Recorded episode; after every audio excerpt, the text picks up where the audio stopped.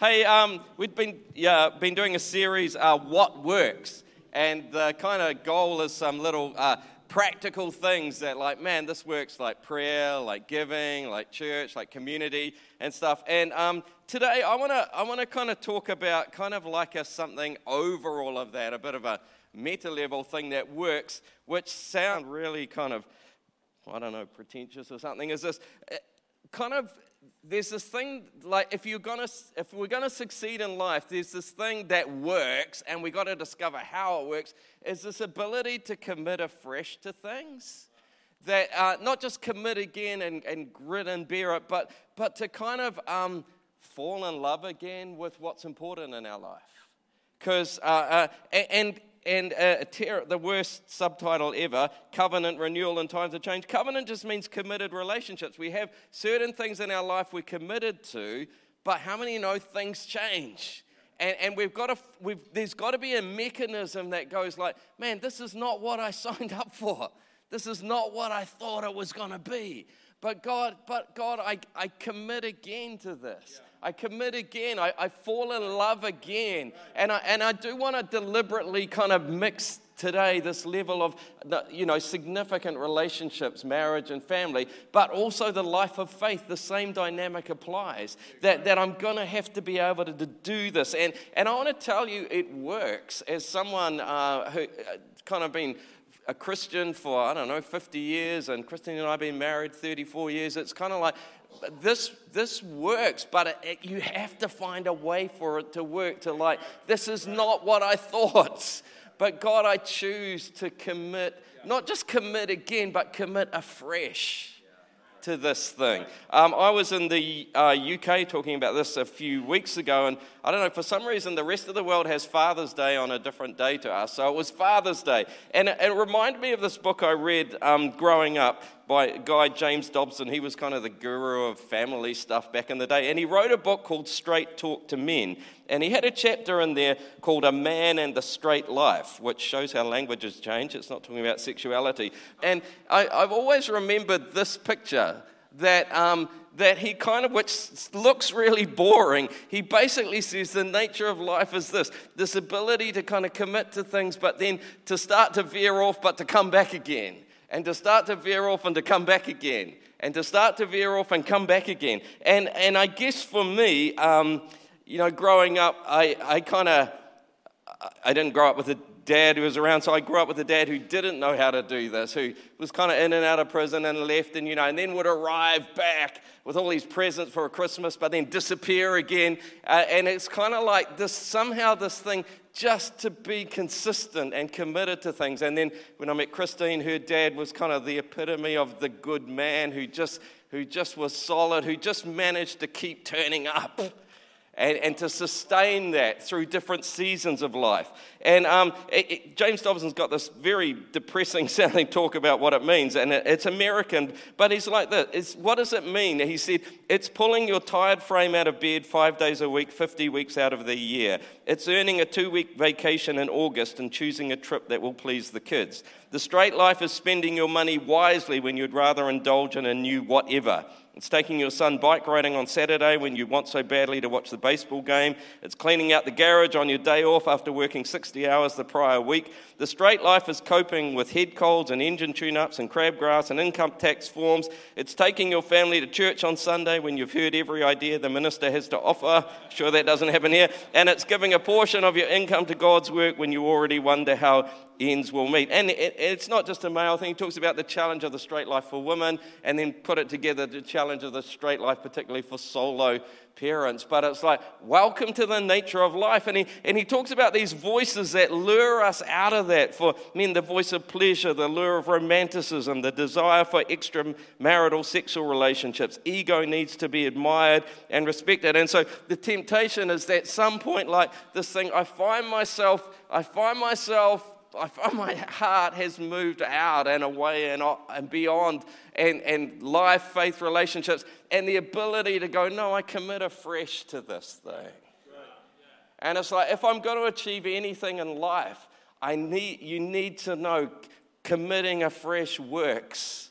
And knowing how to committing to commit afresh is really important. This, you know, man, there, there's the key to achieving anything in life. Doesn't sound terribly sexy, very, terribly exciting. But actually, if you want to achieve something in life, it's actually key. And, and this, is, this is like a wider issue in life. Um, so there's a famous quote from an ancient Greek philosopher says this, change is the only constant in life, by Heraclitus. And, and he actually nails that down in an interesting quote. He says this, no man ever steps in the same river twice, for it's not the same river and he's not the same man. And it's like, so there's the challenge. I'm going to change and the people around me are going to change. But, but how do I do consistency in the midst of that? And that's why you need a mechanism that goes, yeah, I'm, I'm going to change. I'm going to change in this relationship. I'm going to change in my faith understanding. Um, my, my partner's going to change. My world's going to change. And church is going to change. But, but I, I need a mechanism that works that goes, I, I find a way to commit afresh to this thing. I find a way to fall in love with this thing again. You know, the opposite side of it, more recent quote, 19th century, guy said, the more things change, the more they stay the same. It's how do I navigate this? In the midst of change, in the midst when I change and things change, how do I, how do I identify what doesn't change? And I commit again to that. Um, and this applies not just to marriage, it applies to faith. 1 John 2 uh, John talks about this. We're not going to go through it all, but talks about recognizing there's different stages of spirituality. He writes to, to little children, you have a certain spirituality, but, but then fathers, you have a di- faith feels different to you. And young men, faith feels different to you. And, and unless, again, you're able to navigate those changes, you're going to get lost, you're going to get confused, you're going to lose your way. And it's like, hey, this, this whole Christian thing feels different to what, what I first fell in love with. But do you know what? I, I, I commit afresh to this different thing. And I, I can see the, the things that haven't changed in the midst of everything that has changed. So there's a photo of, uh, this is my wife on our wedding day 34 years ago. So 34 years in last month. How many people know, like, it didn't, it didn't end up what she thought she was signing up for. I promise you. And seriously, it was, a little, it was definitely a lot harder than what she thought she was signing up for. But it's like, you know, you know if you've been married for a while, it's like, yeah, then kids come, and for some people, the toddler stage, like, this is real hard. Maybe the, teen, maybe the teenage stage, man, this is not what I, this is not how I thought it was going to be. Maybe there's seasons where there was, uh, one of you, was, there was um, issues with health or mental health. And it's like, man, I got to dig deep to commit afresh to this because this is not what I, th- this is not what I thought. But this ability to, to, to not just commit afresh, but to fall in love again is, is, is, is what works and what we need to find a way to work. I just want to kind of preface this whole thing. There's a famous passage in Lamentations. Like, don't, don't hear this and beat yourself up for stuff in the past. I love this passage God's mercies are new every morning. Hear this as like, how do you want to live from this day going forward? There's, it's just that there's no point in doing the what ifs. The point is, what about committing to this now? for the way ahead. So that's the preface to it. But, but what I want to talk about today is God, God knows this is how life works. And he actually built a mechanism into the life of faith of Israel that acknowledged this. And, and, and, it's, this, and it's this terrible term called covenant renewal. So if we've got uh, Deuteronomy 29, if you can put that up. So if you know um, the books of the Old Testament, Exodus, Moses leads the people out of slavery. Like, what a great experience of faith. We, they saw God do all these incredible things. And then it transitions to Moses leads them through 40 years of wilderness. And again, it was different, but again, they saw uh, things happen. But, but Deuteronomy is Moses' like farewell speech. He knows that he's going to die, and he knows they're going into a new stage. And he's like, Do you know what? What we need to do a covenant renewal because I need to set you up to go into a, a, into a zone, into a way of doing life and faith that is different. And, and unless you commit afresh, you're going to lose your way because it's going to be different. And so uh, Deuteronomy literally means the second giving of the law. It's like, hey, we, we need to do this again. You're like, oh, yeah, I did that. Yeah, but welcome to life. We need to do it again. We need to do it again. I need to fall in love again. I need to commit afresh again because that's how life works. And so, Deuteronomy 29, these are the terms of the covenant the Lord commanded Moses to make with the Israelites, uh, in addition to the covenant he had made. Oh, yeah, but I put my hand up. I went to that uprising. I did that all. Yeah, but it's like, yeah, but you've changed. And life's changed. And it doesn't feel like what it did anymore. And, and, this, and it's like, I need, I need to commit afresh. Right to the core parts of this thing that haven't changed. And so uh, in Deuteronomy 31, actually, it's, I think it's really interesting. In the context of this, verse 10, hopefully, he says, Moses commanded at the end of every seven years, when all Israel comes together, you shall read this law. It's like God's, God like embedded this in, like, mate, about every seven years, you're going to need to do this again. I don't want to be offensive, but you know, it reminded me there's that cultural thing about the seven year itch. And it's like, welcome to doing life successfully. You're going to have to fall in love in your key relationships. You're going to have to fall in love in your faith. God embedded it in the system about once every seven years. That's why we do sabbaticals, because it's like, man, I ran for a season, this is gone, but I've changed. Not, this is not like I was when I was 18. This is not like it was when this is 25. Like, I, I, I need to reconsider this thing and I need to commit afresh to it. And so, some of that, I, I just want to look at what they did because I think there's some keys in here. Because I want to say in the series what works. And, and um, I, don't want to sound pretentious, but for some, I want to kind of speak kind of like the old guy father kind of figure. It's like, hey, this is really important if you're going to, if you're going to achieve stuff you want to achieve that you, that you, that you learn how to do this. And so, uh, Deuteronomy 29, verse 4, 5, you know, he says, um, he rehearses their history. You know, goes back during the 40 years I led you through the wilderness, your clothes did not wear out. Down in verse 7, when you reached this place, this king and this king came out to fight. It's like, he's like, hey, you need to go back and think about your past, not to reminisce, not to be nostalgic, but to kind of to learn the lessons and go, God, if you did it, then you can do it again. And it's like, rather than, rather than being locked in the past, draw the lessons from the past that empower you to address today. God, I, I, I, I had encounters with you as a teenager. God, as a, as, a, as a young couple, we saw you come through. God, so, so that means you can do it again today. And, and God, I, I, I want to draw from the past to learn that. And so, uh, down in verse 12, uh, he says to them, You are standing here in order to enter into a covenant with the Lord your God. Covenant's like a wedding service. It's like, I don't know how many people have any, ever renewed their wedding vows. This is basically what I'm saying. God built in this mechanism that you would renew, renew your spiritual wedding vows from time to time. And it's like, yeah, God, you're still committed to me. Life's changed, eh? But God, I commit again to you. I commit afresh to you. I fall in love with you again, God, for this new season of life. And, and I love how sometimes when you, verses that people have heard of, you, when you read them in context, you get to understand them a lot more. So there's a famous verse in the context of this, Deuteronomy 29, verse 29, says this The secret things belong to the Lord our God, but the things revealed belong to us and to our children forever, that we may follow all the words of this law. I got no idea what next year is going to bring. Who knew we would spend the last two years with COVID and lockdown? Who, uh, like, it's like I can't base my plans on figuring out the big picture, but there are certain things that I commit to that God is going to be first in my life, that I'm committed to His people, that, that I'm committed to, to key, the key relationships of my world, that I'm committed to, like, there's secret things. I can't figure that out, but there are things that I do know. And I need to stake my life on those things. Come on, that, that God is good and deserves the first place in my life. That his salvation has come through Jesus. My key relationships that I'm going to commit to this marriage. I'm going to commit to this family.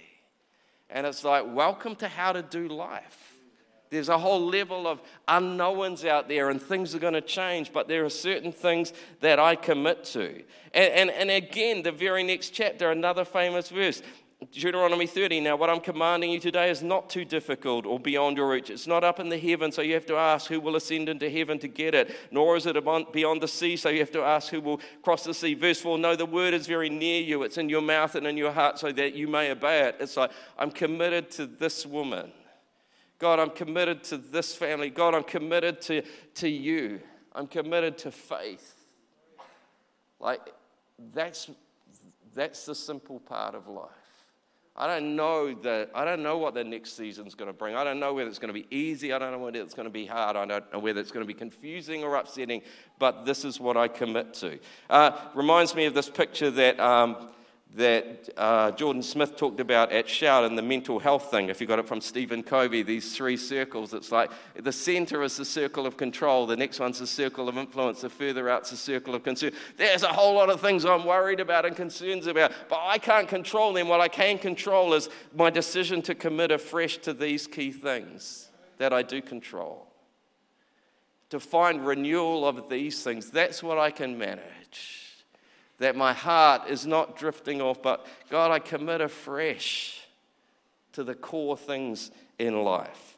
Um, what's interesting then, uh, as, as, Moses dies, it leads into the book of Joshua. And, um, and to read this in context, we often read Joshua as a story of conquest and taking the promised land. But if you read it in terms of what does it mean to, what does it mean to to re engage in a new season that's different to the past one. And so, Joshua chapter 1, verse 1 starts with a very famous verse 1 and 2.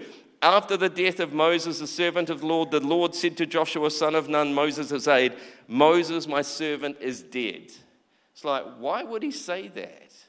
Because you've got to let go of the past. Yeah. And I feel, I hope, and not just and this is not about the bad past, this is the good past. I got you got to move on, Joshua. Yeah, that was a wonderful season, but you have changed, and the world's changed. And, and, and if you're stuck reminiscing about what was, man, we saw Moses part the Red Sea, we saw him call down plagues, we saw manna from heaven. It's like, Joshua, it was great, but it's over. And, and your faith's never going to land unless you find it a new expression in this season. And, and uh, I was interested a few years ago, this word nostalgia. Um, the definition that I had in my mind is this a sentimental longing or wistful affection for a period in the past, the pain of longing for the past. It's like this is a trap for faith. I mean, Pastor Libby and I, sometimes Wayne, talk about we've been in ministry a long time, and a lot of people were in the early days. You see, they, they post stuff, and you realize, oh, your glory days were like 40 years ago. Like, the world's changed, faith's changed. Like, let it go. Uh, but I found, I found that the word nostalgia is actually more concerning and more dangerous than that because the literal meaning is this the pain of wanting to return home. I just I feel dislocated in how we do church today. I feel I feel this is not like I, I the place that felt at home was like in my youth or in my 20s or in my 30s. Like, and, and this thing, like, that's the music I like. That's where I felt at home. That's where I felt I belonged. That's where I felt comfortable. And it's like, that's a trap. And Joshua, God's like, Joshua, it was good, but it's over. And if you're gonna, what works is your ability to commit afresh to a new season, to commit afresh to what's going on in your life now. Oh, but I liked the songs we sang then. I liked how we did church then. I liked our family when it was this stage. Yeah, but it's not that anymore. And if, you, if that's the place you feel at home, that's pretty serious. And so it makes it's wide in Joshua 1 after the death of Moses, the servant of the Lord, the Lord said to Joshua, son of Nun, Moses' is aide, Moses, my servant, is dead. And then, you know, I love in this context, we often apply this around the thought of inheritance and stuff, the threefold commission to Joshua in verse 6 to 9. Come on, be strong and courageous. Verse 7, be strong and very courageous. Verse 9, be strong and courageous, a threefold call. And, and, but I want you to hear that in the context of the bigger picture of the Old Testament. It's like, yeah, it takes some courage to move on. It takes some strength. Like this is this doesn't feel familiar. This doesn't feel like I loved it when we were in youth or young adults and it was so exciting. And, and now it's just hard with kids and managing a job and a mortgage and doing life. And it's like, yeah, it takes oh, I'm not allowed to like like it it takes some balls to um, I've been in England to like I don't know. Sorry, that's mis- patriarchal and misogynistic. It takes some courage. It takes some courage. But I do want to challenge the men. Come on, harden up, grow up. Recommit again to faith and life. How it is today for things. Um, so take that as I was challenging the men. The women don't need to do this so much, maybe. Um, so again, but I love if you dig into it, it's like, why, why can you be strong and courageous? A, because cause there's an inheritance for you today. Don't be robbed by a nostalgia from the past. But secondly, God's given us principles about how to commit to it. But the final one, verse 9, because God's with you today. God's here today. And He's like, there's this invitation like again, the metaphor of, of standing at the altar, the groom is there, Jesus. Like, I'm committed to you. Are you ready to walk up and be committed to me again? Are you ready to renew your wedding vows to this faith thing again today? Because I'm ready to walk with you into your today and into your tomorrow. But it's not going to look like it was when you were a young adult or when you're a teen or when you first came to faith. Come on, be strong and courageous. And I love, you know, then some of these famous verses to understand this in context. Joshua 1, verse 11, then he says, Come on, you're going to take possession of the land your God is giving you. Like, there's a great inheritance for you in this season of life. This could be the greatest season of life, whether that's whether you're retired, whether you're in the teenage stage, whether you're in the empty nest stage. It's like this could be a great season because God has got an inheritance for you in this season if you would fall in love again with what He has now. And, and you know, a famous chapter 3, a famous passage that Pastor Sam loves about get ready, verse 4, then you will know which way to go since you have never been this way before. Oh, yeah, I knew what it was like to be a Christian when it was at uprisings and the mosh pit and stuff. Now it's just flipping confusing with young kids and busy at work and in my business. And, you know, and, I, and, and it was exciting being married when it was us, but now we've got teenagers who are grumpy and like, uh, it's like, yeah, you haven't been this way before. Welcome to life. Like, grow up that, oh, God, I need you to help me walk through this season. And I'm convinced that there could be a great, this could be a, the most rich season of my life. As long as I let go of nostalgia, as long as I'm willing to walk in, into this thing. And so, interesting again, fast forward to the end of Joshua, Joshua 24, as he comes to the end of his life, because he learned from Moses, he knew he does the same thing again. He leads them through a covenant renewal. Joshua 24, verse 25. On that day, Joshua made a covenant for the people, and there at Shechem, he reaffirmed for them. He's like, I know as a leader what they need most. They actually have to have like a, a wedding renewal ceremony with God because they Moses helped them navigate from that season to me. I got to set them up for the success in this next season. The greatest thing I can do is invite them to commit afresh. The greatest thing I can do is lead them in a covenant renewal for this stage of life. And so uh, Joshua assembles them all, and, and again, he reminds them of their past. But again, the famous verse, when you read it in context, Joshua 24, verse 15 but if serving the Lord seems undesirable to you, Then choose for yourselves this day whom you will serve, whether the gods your ancestors served beyond the Euphrates or the gods of the Amorites in whose land you are living. But as for me and my household, we're going to go again. We're going to commit again to this thing. I don't know what it's going to look like. We let go of Moses, now we've got to let go of you. I don't know what this season's going to look like, but I'm up for it. God, I want to commit afresh because I want to see this fruit in my life of this consistency.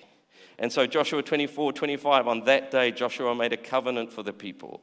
And there at Shechem, he reaffirmed for them decrees and laws. It's actually another incident later on. So, so these, were, these ones with Moses and Joshua, it's not like anything had gone wrong. This was good pastoral leadership. They're like, hey, you're going to change. Hey, your situation's going to change. I need to help you to commit again to this. In 2 Kings 23, later on, there's another incident of covenant renewal. And this was more when they'd completely lost the plot, they'd completely wandered off. And the king Josiah, in verse 3, the king stood by the pillar and renewed the covenant in the presence of the Lord. What works? Renewing your wedding vows to your spouse, but also renewing your wedding vows to Jesus. Renewing the covenant, if you want Old Testament language. God, I loved what you did in that past season, but things have changed. But God, but God I want to go again. Um, I've talked about something in the past that let me briefly um, explain it again, which may help you, help you understand this whole thing of faith. It's called the, to- I, this is what I, I made this up. The, Tobler, the Toblerone theory of church. That church, for everything we do, it's actually not that complicated. Basically, everything we do, there's an upward, inward, and outward function, which is basically this we do worship, we do fellowship, and we do mission. Church, in any slice of time, is a Toblerone slice of worship, fellowship, and mission. But over time, church looks like a Toblerone bar.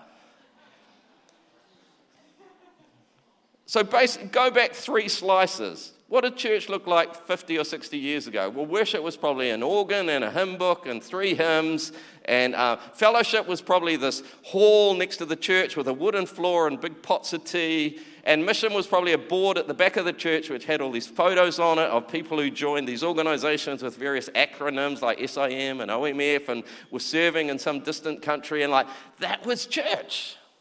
And then, like 30 years ago, a different Toblerone bar. Worship was some guy on an acoustic guitar and probably wearing a caftan, and someone with a flute or on a tambourine. And thank God those days are gone. But you know that was that was pretty cool then. And, and fellowship was probably like a church camp where you went and stayed in these awful bunk rooms with Kapok mattresses and ate really bad food, rubbery toast and burnt porridge and stuff like that. And that was, and then mission was maybe like going on a YWAM trip to the Philippines. And, and it was like, there was your Toblerone bar, slice for then. And now our Toblerone slices, now we have LED screens and tracks and for our worship and maybe fellowship as we have e groups and cafes and we gather together in Spark Arena for Shout once a year. And mission is like today, right today, there's a new Equippers Church being launched in Ghana and, and, and you know, and, and we're supporting churches, uh, Equippers churches in Budapest and in Germany that are, that are supporting churches in Ukraine, and we're planting a church in Mexico with equippers, and it's like,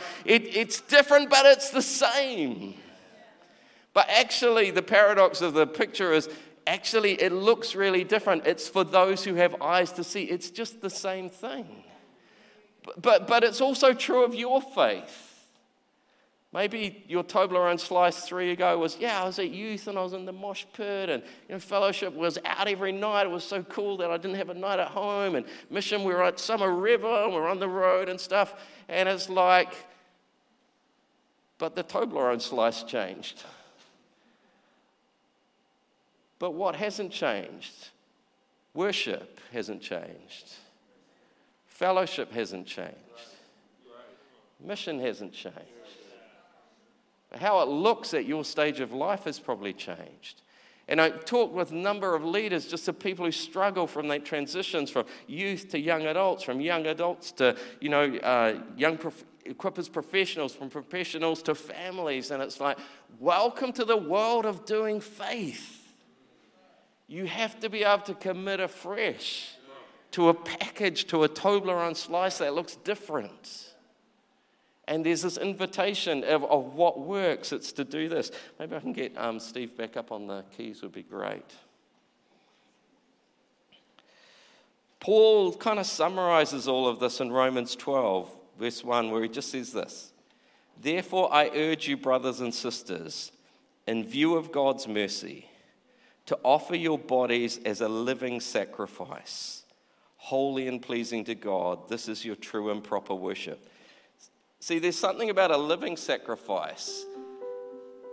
It's like there's a, if there was just a dead sacrifice, there would be, there was a moment in time when I felt a certain way and my world certain, looked a certain way and I committed to God and it was all done. Problem with a living sacrifice is, oh, bother, I've changed. Oh, bother, the world's changed. And I've still got to kind of make this commitment when it's not what I thought I signed up for. And it's not as easy and it's not as fun as it used to be. But can I, can I plead with you? Fall in love again. In your family, fall in love again with your spouse. But in your faith, fall in love again with Jesus. You know, in this image of sacrifice or the image of the altar, you know, we often talk about the front of church or something as the altar, and this idea it's like where I come and lay down my life. But I love the thought, you know, in weddings we talk about, I'll meet you at the altar. And I think that's a more helpful image of the altar for faith. Jesus stands, His mercies are new every morning. Hey, I'm committed to you. I'm committed to blessing your life. I'm committed to putting deep richness in your life in this season. I know this is different, but I'm, I'm waiting at the altar. And there's this invitation for us to walk up to the altar again and commit again to Jesus and commit again to faith. I feel God's anointing coming and the tenderness of his heart. He just, this invitation. Jesus is standing at the altar. It's like, God, I'm a bit confused. I'm, but this is not like I thought. But God, I can, I'm going to come to the altar again because this works. Covenant renewal, committing afresh.